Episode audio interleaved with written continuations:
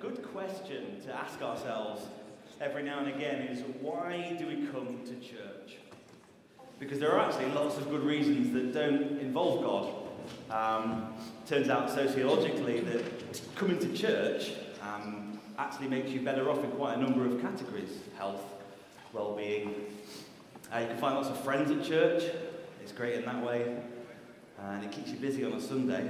Um, but actually, thankfully, there are, there are lots of other much better reasons to come to church. One of the great kings in the Old Testament records his motivation for wanting to gather with God's people.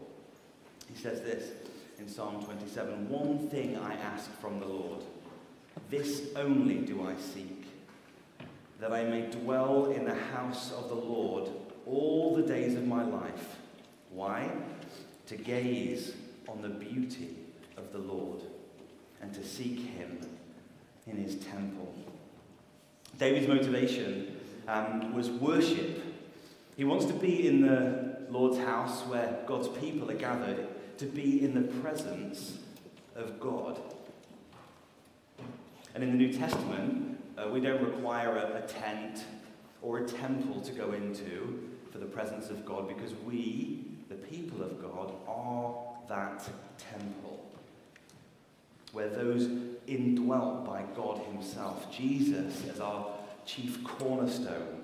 We're spiritual stones, and so when we gather, when we sing, when we serve, when we pray, when we sit under truth about God, there's a real sense in which this is where the presence of the Lord is. His beauty can be seen in the face of one another, and now that's a reason to want to come to church, to be in the presence of God in and through his people.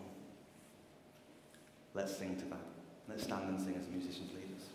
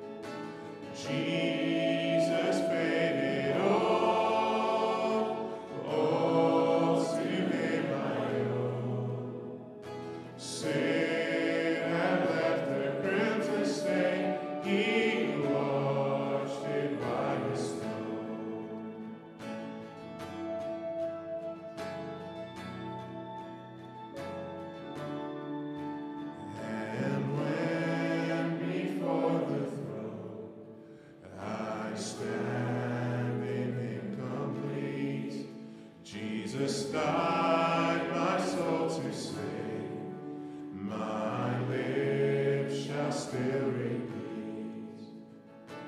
Jesus paid it all, all to him I owe. Sin had left the crimson stain, he washed it white as snow. He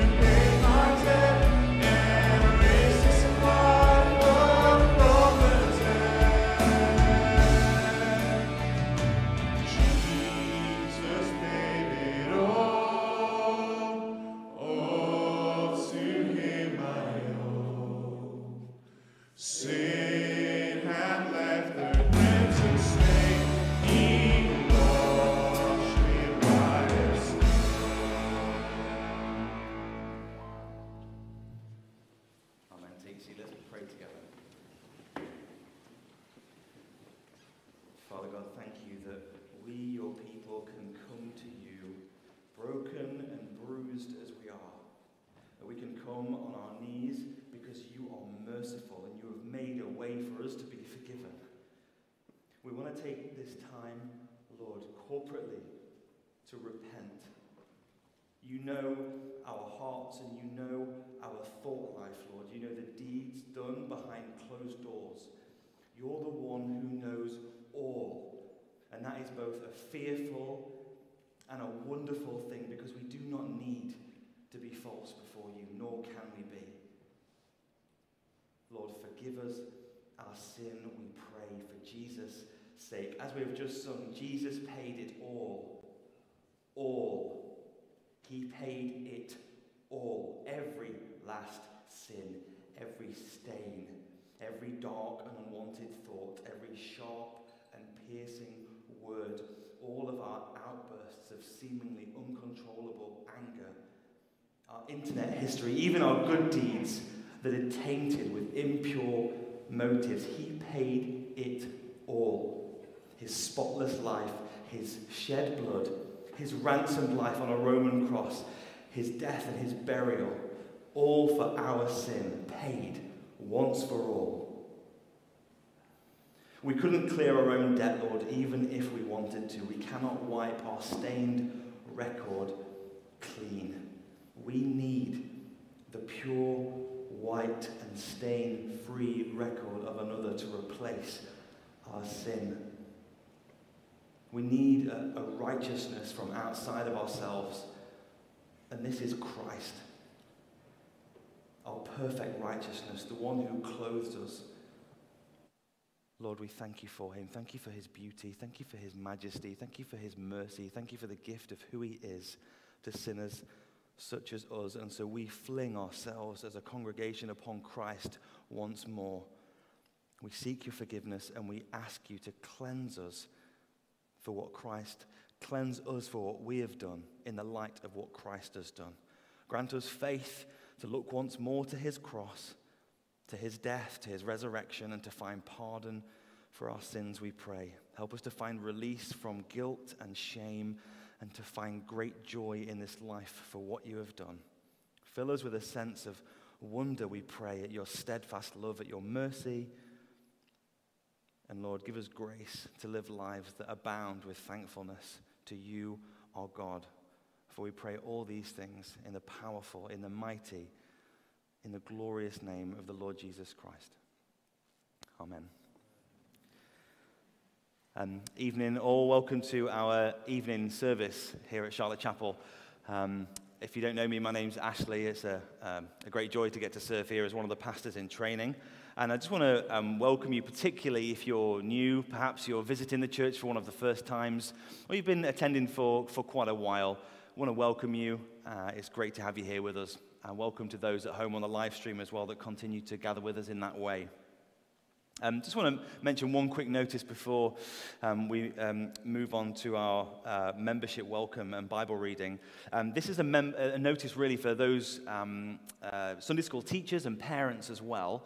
From next week, we'll be bringing um, children into the service rather than taking them directly down into the Sunday school. So we'll not need to go and take them down the stairs and drop them off at quarter to ten.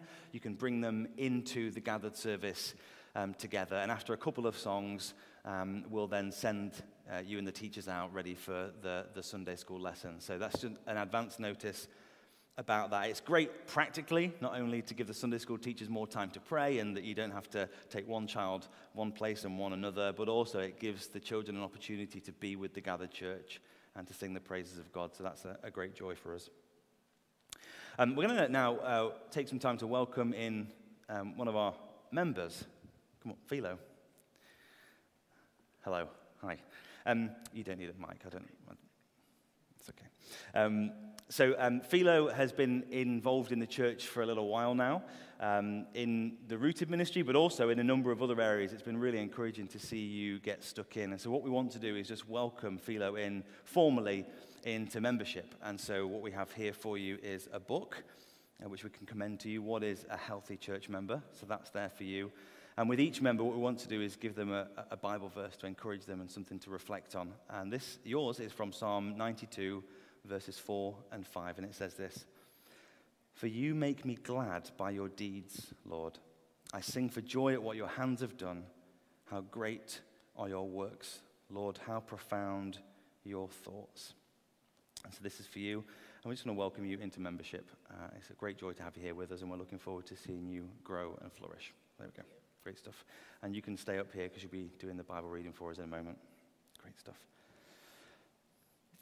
Okay, so um, we're continuing in our evening series now uh, through the book of First Samuel, and so we'll be taking this moment to read through our scripture passage. And today we're working through First Samuel chapter fourteen, and it'll be the whole chapter. And two of our church members, Philo and Acheche, will be coming to read that passage for us.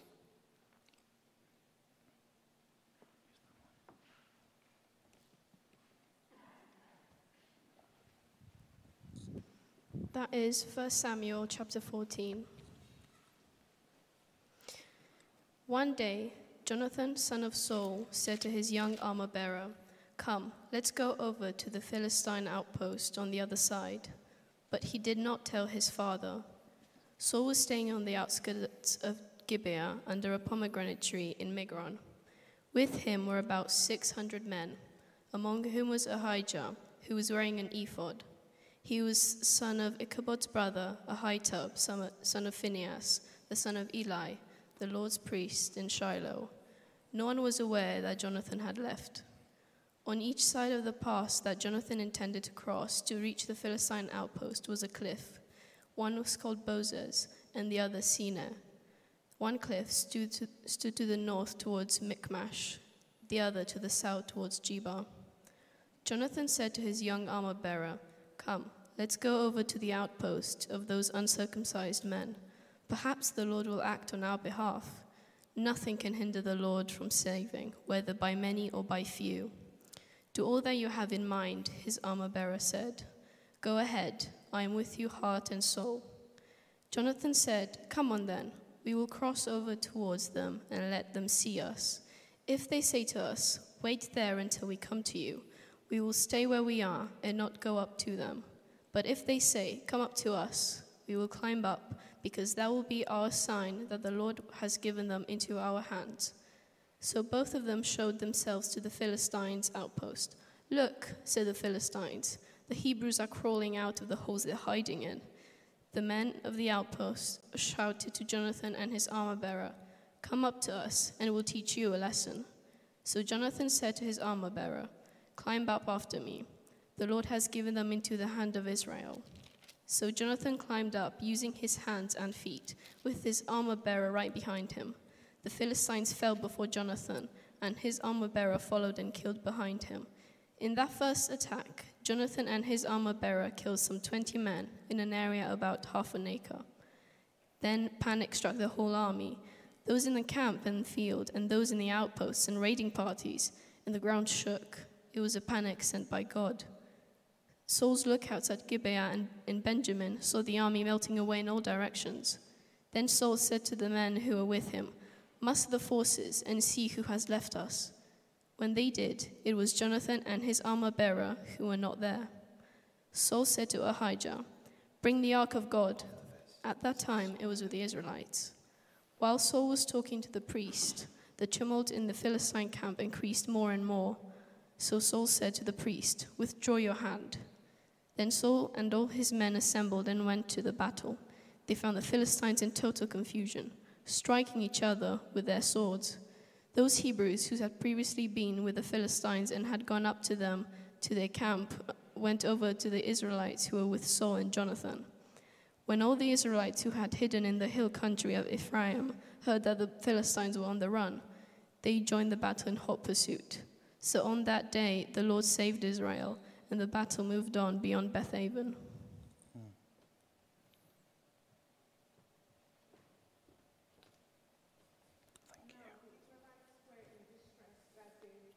Saul had bound the people on their oath, saying, "Cursed be anyone who eats food before evening comes, before I am avenged myself on my enemies." So none of the troops tasted food. The entire army entered the woods, and there was honey on the ground.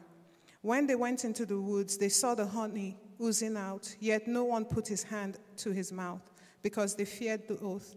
But Jonathan had not heard that his father had bound the people with the oath, so he reached out the end of his sword, the end of his staff that was in his hand, and dipped it into the honeycomb. He raised his hand to his mouth, and his eyes brightened. Then one of the soldiers told him, "Your father bound the army under a strict oath, saying, 'Cursed be anyone who eats food today.' That is why the men are faint." Jonathan said, "My father has made trouble for the country. See how my eyes brightened when I tasted a little of this honey. How much better it would have been if the men had eaten today some of the plunder they took from their enemies. Would not the slaughter of the Philistines have been even greater?" That day, after the Israelites had struck down the Philistines from Michmash to Aijalon, they were exhausted. They pounced on the plunder, and taking sheep, cattle, and calves, they butchered them on the ground and ate them, together with the blood. Then someone said to Saul, "Look, the men are sinning against the Lord by eating meat that has blood in it." "You have broken faith," he said. "Roll a large stone over here at once."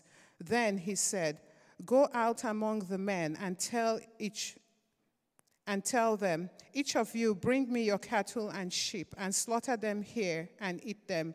Do not sin against the Lord by eating meat with blood still in it.'" So everyone brought his ox that night and slaughtered it there. Then Saul built an altar to the Lord. It was the first time he had done this. Saul said, "Let us go down and pursue the Philistines by night and plunder them till dawn, and let us not leave one of them alive." "Do whatever seems best to you," they replied. But the priest said, "Let us inquire of the Lord, of, the, of God here." So Saul asked God, "Shall I go down and pursue the Philistines? Will you give them into Israel's hand?" But God did not answer him that day. Saul therefore said, "Come here, all you who are leaders of the army, and let us find out what sin has been committed today. As surely as the Lord rescues, as surely as the Lord who rescues Israel lives, even if the guilt lies with my son Jonathan, he must die." But not one of them said a word. Saul then said to all the Israelites, "You stand over there. I and Jonathan, my son, will stand over here." "Do what seems best to you," they replied. Then Saul prayed to the Lord, the God of Israel, "Why have you not answered your servant today? If the fault is in me or my son Jonathan, respond with the Urim. But if the men of Israel are at fault, respond with the Thummim. Jonathan and Saul were taken by lot, and the men were cleared. Saul said, cast the lot between me and Jonathan my son, and Jonathan was taken. Then Saul said to Jonathan, tell me, what have you done? So Jonathan told him, I tasted a little honey with the end of my staff, and now I must die. Saul said, may God deal with me, be it ever so severely, if you do not die, Jonathan. But the men said to Saul, should Jonathan die? He who has brought about this great deliverance in Israel? Never. As surely as the Lord lives, not a hair of his head shall fall to the ground, for he did this today with God's help. So the men rescued Jonathan, and he was not put to death. Then Saul stopped pursuing the Philistines, and they withdrew to their own land. After Saul had assumed rule over Israel, he fought against their enemies on every side: Moab, the Ammonites, Edom, the kings of Zobah, and the Philistines. Wherever he turned, he inflicted punishment on them. He fought valiantly and defeated the Amalekites, delivering Israel from the hand of those who had plundered them.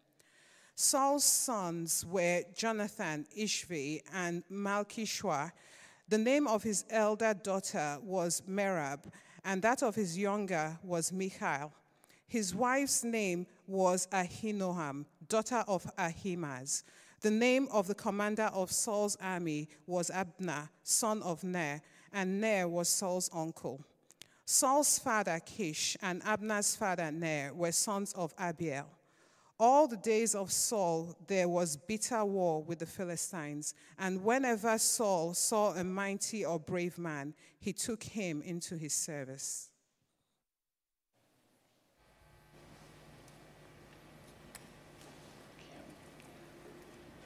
Thank you, Philo and Cheche, for that reading. Um, in a few moments, uh, Dan, one of our ministry apprentices, is going to come and preach from that passage, and we look forward to that. But before that, we're going to sing, and we're going to sing um, a hymn that reminds us, uh, as Christians, of our only access to God. Our only access is the one who is before the throne of God above, our great pre uh, plea, our high priest, the Lord Jesus Christ. So let's stand and sing before the throne of God above.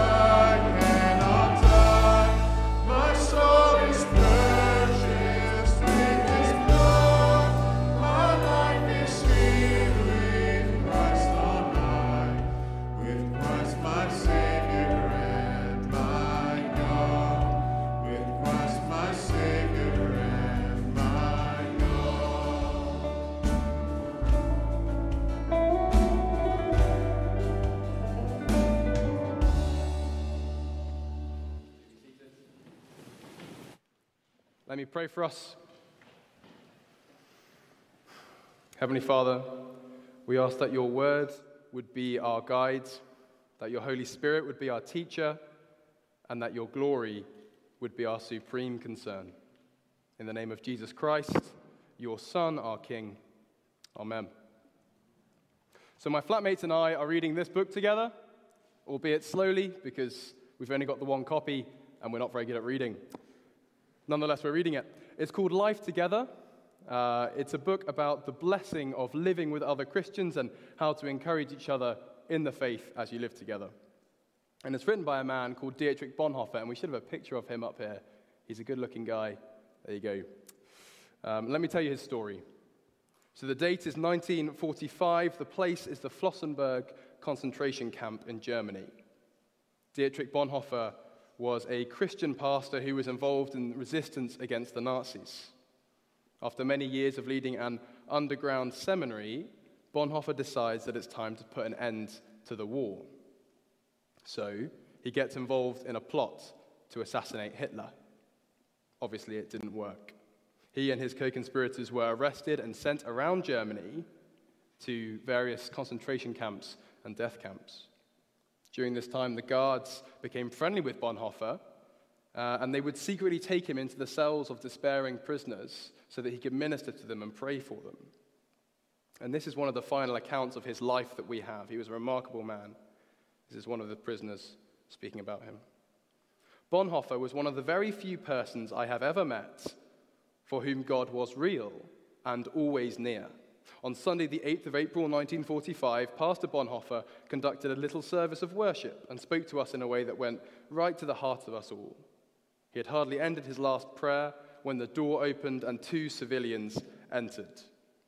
They said, "Prisoner Bonhoeffer, come with us." That had only one meaning for all the prisoners: the gallows. We said goodbye to him. He took me aside and said this to me: "This is the end. But for me, it is the beginning of life." The next day, he was hanged in Flossenbürg. Now, what really struck me in reading that was the first line. Bonhoeffer was one of the very few persons I have ever met for whom God was real and always near. He proved his trust in God in his final day as he looked towards the beginning of life after death. And in First Samuel chapter fourteen, do grab your, grab your Bibles, have them open. We meet a man for whom God was real and near, just like for Bonhoeffer. He trusted in the God who could not be stopped, and this is written to help us uh, trust God like him. So let's dig in. First heading we have, God saves through the man of faith. So let's set the scene. We, we read last week of Jonathan's first attack against the Philistines and Saul's unfaithful and disobedient res- uh, response to the threat of a counterattack. The result was the Lord telling Saul that his kingdom would not last. So we were left with bad news for the Israelites. The Philistines had amassed many troops getting ready to invade, and the Jews didn't even have any weapons. It's somewhat like the Russian troops currently surrounding Ukraine. And now in verses one to five we have here, we're shown the beginning of the big contrast of this chapter: Jonathan's faith and Saul's faithlessness. So have a look down at verse one with me. Jonathan and his armor-bearer have a brave plan. He and his armor-bearer, uh, they're probably both around fifteen years old, are going to attack this outpost of twenty trained soldiers. And in verses four and five, we're even told that the outpost he wants to attack is fortified by cliffs on either side. This is a crazy-sounding plan. Two teenagers against twenty grown men trained to fight. And then we're shown Saul. Have a look down. He's sitting under this pomegranate tree. He's in luxury, surrounded by soldiers and a priest. Saul has six hundred men compared to the, just the one man that Jonathan has. And it seems that Saul has called to himself a rejected and a faithless priest in the line of rejected priests. Earlier in First Samuel, we heard that uh, the priests were rejected because they dishonored God's glory. This is why we're told that the priest is related to Ichabod, That word means no glory. So Jonathan seems brave but outnumbered and outmatched, whereas Saul seems cowardly and he's surrounding himself with all these soldiers and this rejected priest. Now have a look down at verse six. It's one of the most amazing verses in all of First Samuel, I think. We have the question, why would Jonathan think he can do this? Verse six gives us the answer. He has faith in God to save. He recognizes that he, God does not need or even want powerful armies to do his work. Nothing can hinder the Lord from saving. God is unstoppable. That's what Jonathan sees. And so if God so cho- chose, he could use just one man to save billions, I suppose. That might ring a bell for some of us. God can do anything, and Jonathan believes that. But notice, in these verses, he's not just believing it in his head while not letting that belief change his actions. It's really easy to do that, to have some kind of intellectual faith, but to do nothing about it. To kind of say, Jesus, I believe that the love of money is the root of all kinds of evil, but then to pursue promotions and pay rises at the expense of a passionate love and desire for God's glory in Christ. Jonathan doesn't do that. He stakes his life on his faith in the God who cannot be stopped. Just like he was for Bonhoeffer, God was so real to Jonathan. Now maybe you can relate to this situation of being one of the few. Jonathan seems all alone, right? Maybe looking around at work or at uni, it feels like you're the only one. The only one who trusts in Christ. The only one who, uh, the only one at work who doesn't lie to get the sale. The only one among your friends who refuses to gossip.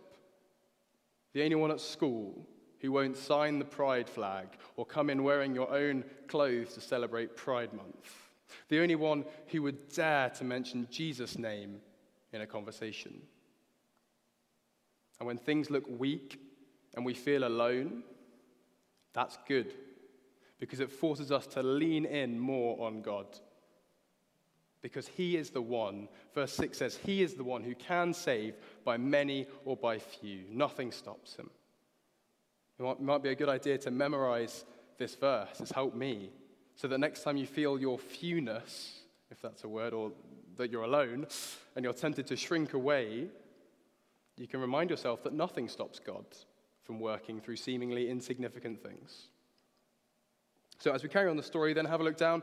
Uh, Jonathan sets up this test to ensure that he is acting according to God's will, and then everything takes place. We don't have time to go into all the details, but it all happens, and Jonathan succeeds against twenty Philistines.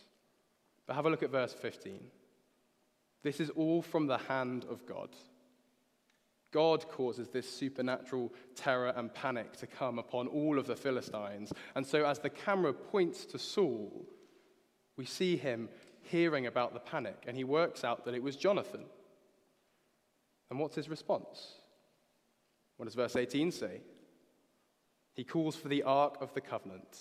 That's the box Um, in which were the Ten Commandments and the manna and uh, Aaron's staff. And it was there to represent holiness and God's presence with his people. So it's a weighty thing.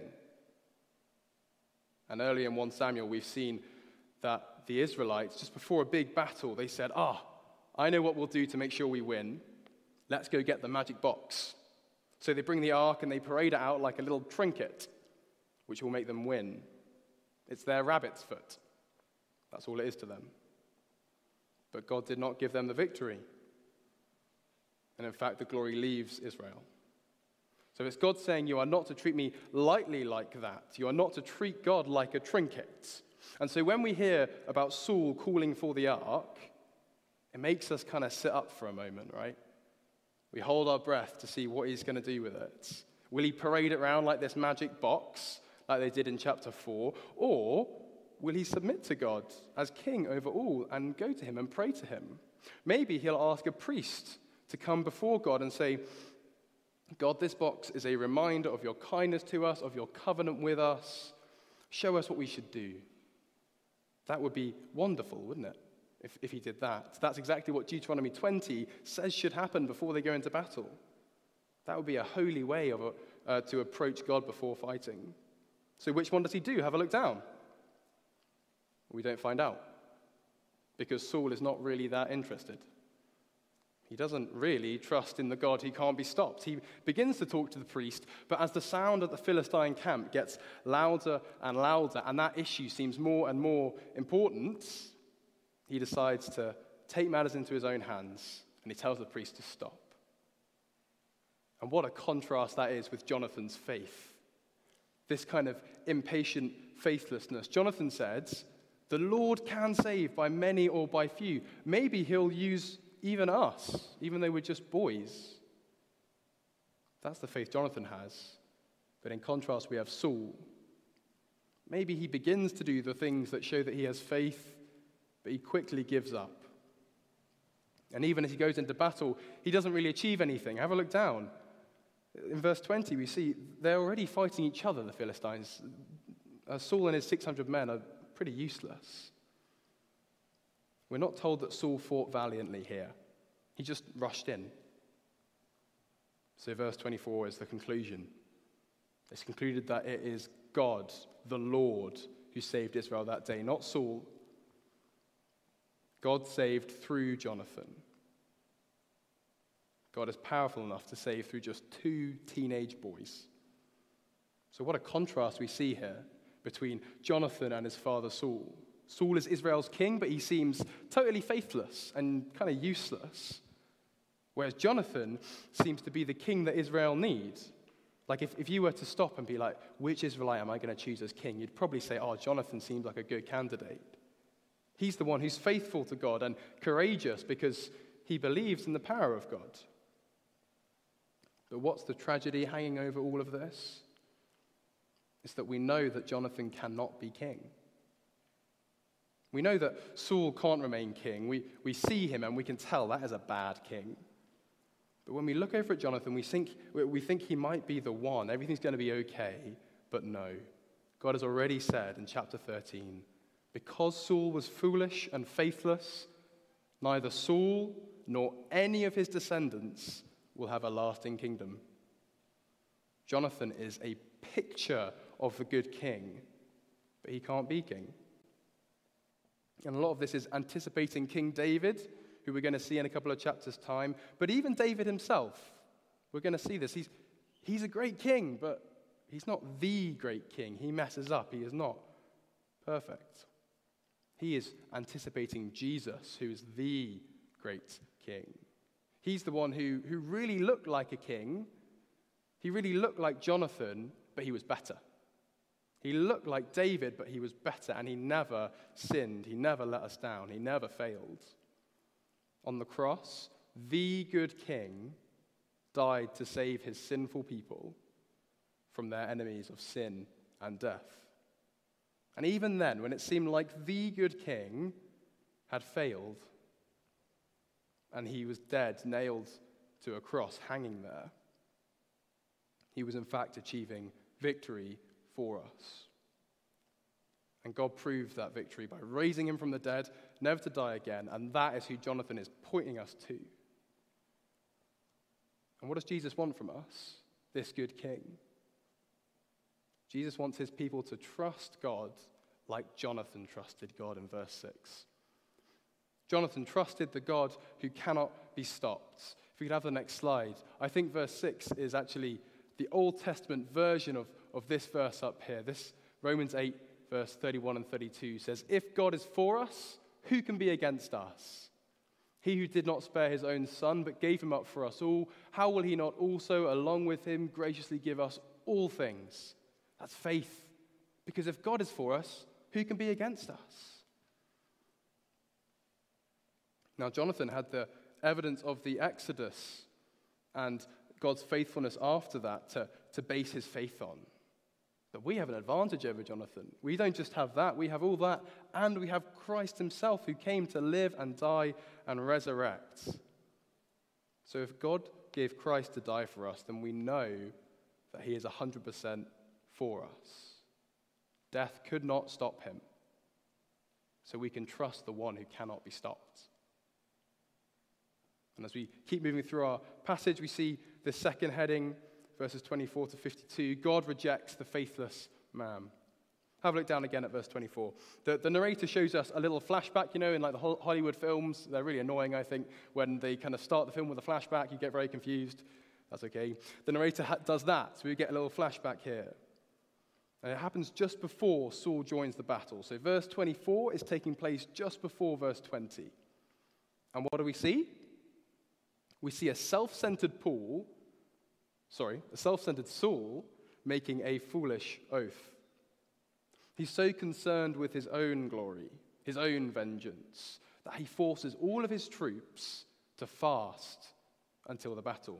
Presumably, he's worried that even more of them are going to desert him like they did in chapter thirteen. And you can see that self-centered and godless attitude in verse twenty-four, can't you? Have a look down, read it. Read it with me. Cursed be anyone who eats food before evening comes, before I have avenged myself on my enemies. It's all about Saul. So now in verse twenty-five, we cut to the troops after the battle, walking through this beautiful forest, flowing with, with honey, kind of, I'm, I'm picturing kind of honey rivers, but I don't think it was quite that much, but it's honey around the forest. How enticing that must have been. But everyone was afraid, so no one ate, except for Jonathan. He wasn't there to hear the oath. He, he didn't know about this. And as soon as he ate the honey, what happens? It's like the moment he eats it, the soldier's been watching him. He doesn't really care much, I guess. But he then looks at him, he says, Jonathan, your father made us promise that we would not eat it. And Jonathan's response is to explain how foolish this oath was.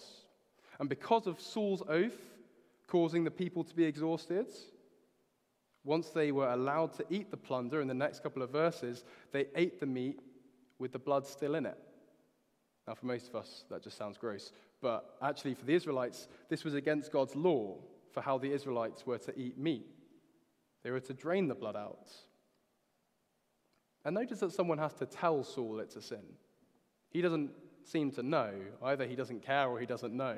And he responds with kind of godliness here. He seems to be really godly. He, he tells uh, them all to slaughter their animals on his new rock, and he sets up this altar. Now, Saul is very quick to turn away from all this religious stuff. We start to think Saul's doing really well. He's made an altar. This is the, maybe he'll turn a corner now. This is a new leaf. But no. Look at verse thirty-six. He's really quick to turn away from God and head back into war, relying on himself. He actually has to be reminded by the priest to go to God and ask him what he should do. And just as an aside, notice how forgetful Saul is of the Lord. Don't quite a lot of us act like that sometimes? Like some difficult situation comes up, and our first instinct is not to pray to God and say, God, help, please. I'm confused. I don't know what to do. Our first instinct is to sit down, write a pros and cons list or something, try and really work this out, do it ourselves, and we forget to pray. Up here, I've got quite a, quite a good-looking man up next. This is Martin Luther. Um, he was a Christian from the fifteen hundreds who was once asked by a friend in the morning, Martin, what do you have to do today? Martin responded, work, work from early till late. In fact, I have so much to do today that I'll spend the first three hours of the day in prayer. Now, I'm not saying that we must spend three hours every day in prayer, but it's noticeable how different his attitude is to Saul's and sometimes to ours. Because he had lots to do, he had lots to pray about. Rather than saying, I'm too busy to have my quiet time today, I'm too busy to read my Bible and pray, he made it a priority because he understood its importance. And that's how Saul should have responded. We can get rid of Martin Luther. Wonderful. Um, that's how Saul should have responded. But you have to be reminded because he didn't trust the God who can't be stopped. And when he prays to God, the response, what is the response down there? It's the loudest silence there possibly could be. Saul gets no response. The faithless, self-obsessed king gets no response from God. He's rejected because he has no faith. God is not declining to answer Saul because uh, Jonathan broke some self-centered vow of Saul's. No, no, there is silence from God because God has rejected this man who has no faith. Then when he, when Saul turns to point the finger at his troops as though it was their faults, he makes another foolish vow. Whoever sinned must die, even if it's my own son, says, says uh, Saul. I don't know if you know the story of Abraham and Isaac, but this seems like the total opposites. Abraham was willing to sacrifice his son because he had faith that God could raise the dead, whereas Saul is willing to kill his son because Saul himself is in a bit of a tough spot, and he's found to have no faith in God, and he wants a quick fix. Big difference. Now, how does verse thirty-nine end? Have a look down. None of them said a word. Saul received silence from God, and he received silence from his own people. His faithlessness has resulted in his rejection from God and man. So he separates the, out the royal family from the people and uses these things called Urim and Thummim to discover who'd broken the vow. We don't really know what they are. That's okay. Um, the upshot is, it's discovered that Jonathan has broken the vow. And so verse thirty-three, Saul says, "Tell me what you've done." Jonathan's reply is slightly ironic, isn't it? "I tasted a little honey with the end of my staff, and now I must die." Saul's response is not to say, "Oh yes, what a stupid vow I made." Instead, it's to make another vow, using God's own name to promise that he will kill his son. But what happens? The big twist. His troops protest. They say, "Jonathan was used by God to bring about this amazing deliverance today. As surely as the Lord lives, not a hair on his head will fall to the ground. For he did this today with God's help." They effectively say, if you want him, you have to come through us. And Saul does nothing. After swearing by God's name that he will kill his son, this man does not have any faith. And in this way, God saved Jonathan, who trusted in him. So in verse forty-seven, right towards the end, our passage finishes with a kind of obituary for Saul. These verses kind of sum up his life and describe him in quite good terms. Tells us how he fought valiantly and how he succeeded wherever he turned. Maybe Boris Johnson's obituary, no, it probably won't be like that, but it'll be similar. Uh, he had kids and employees. Overall, this is all great stuff. What a fantastic obituary. I wouldn't mind being remembered like that. It's great. Except for one thing. Saul isn't dead. Imagine if someone wrote your obituary and posted it in the paper and put it on Instagram and Facebook before you were dead. Saul isn't dead, but he might as well be. He's been rejected as king. Now, he will remain head of state for some time, and, the, and next week we're going to see his ultimate rejection. But in a very real way, he's not king anymore.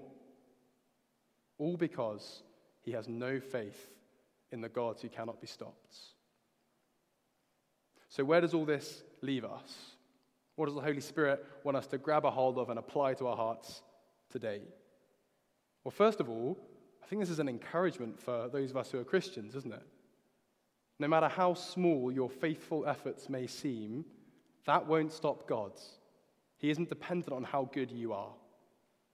Your prayers for and your faithful witness to your grandchildren or your children or your friends, though the effort may seem small, God delights to use tiny, small things to do wonderful things. We see that in Jonathan, don't we? Two unimpressive teenagers are used by God to do seemingly impossible things, all because they trusted in the God who cannot be stopped. And so as we come up maybe to passion for life, and I think maybe the message of this passage is massively useful. Are we feeling like inviting our friends to an event or sharing our faith seems like this really scary and kind of insignificant thing, like, oh, what does it matter if I do or don't?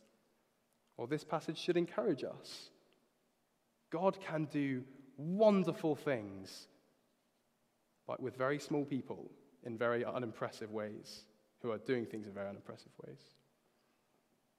And secondly, I think most remarkably, this passage is, is an invitation and it's a call to trust the God who cannot be stopped.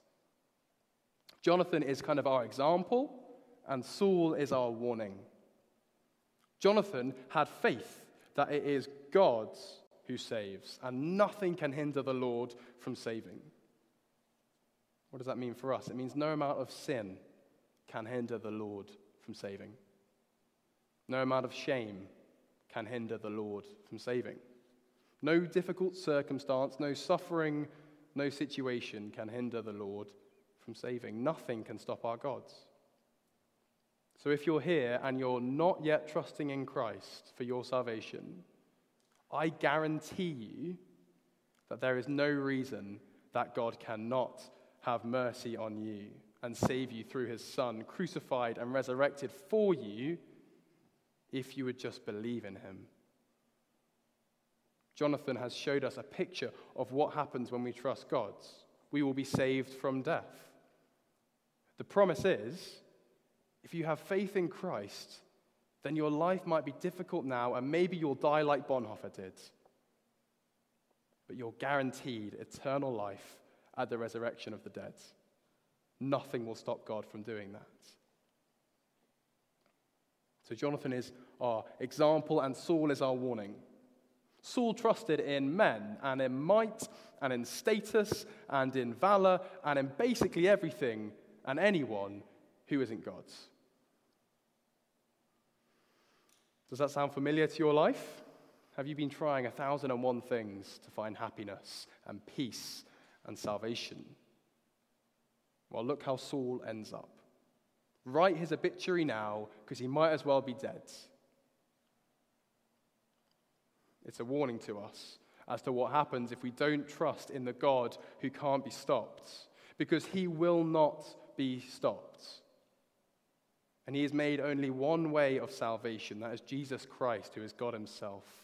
And if we refuse to come to him, to Jesus, then nothing can stop God from sending sinners who reject him to eternal hell. So don't be like Saul. Be like Jonathan.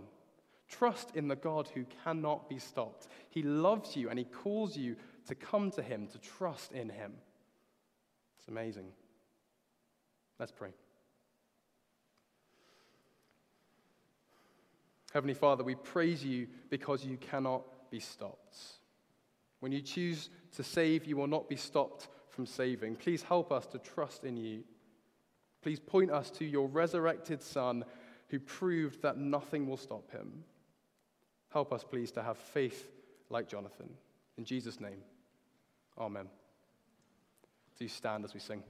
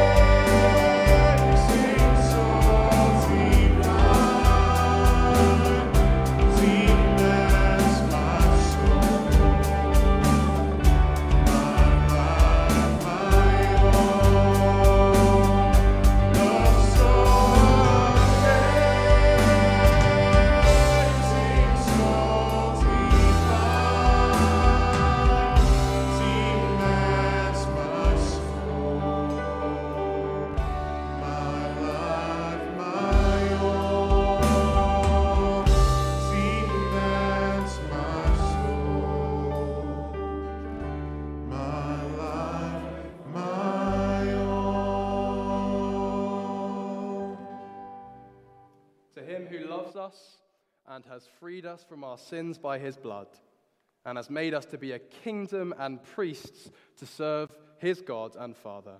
To him be glory and power forever and ever. And all God's people said, Amen.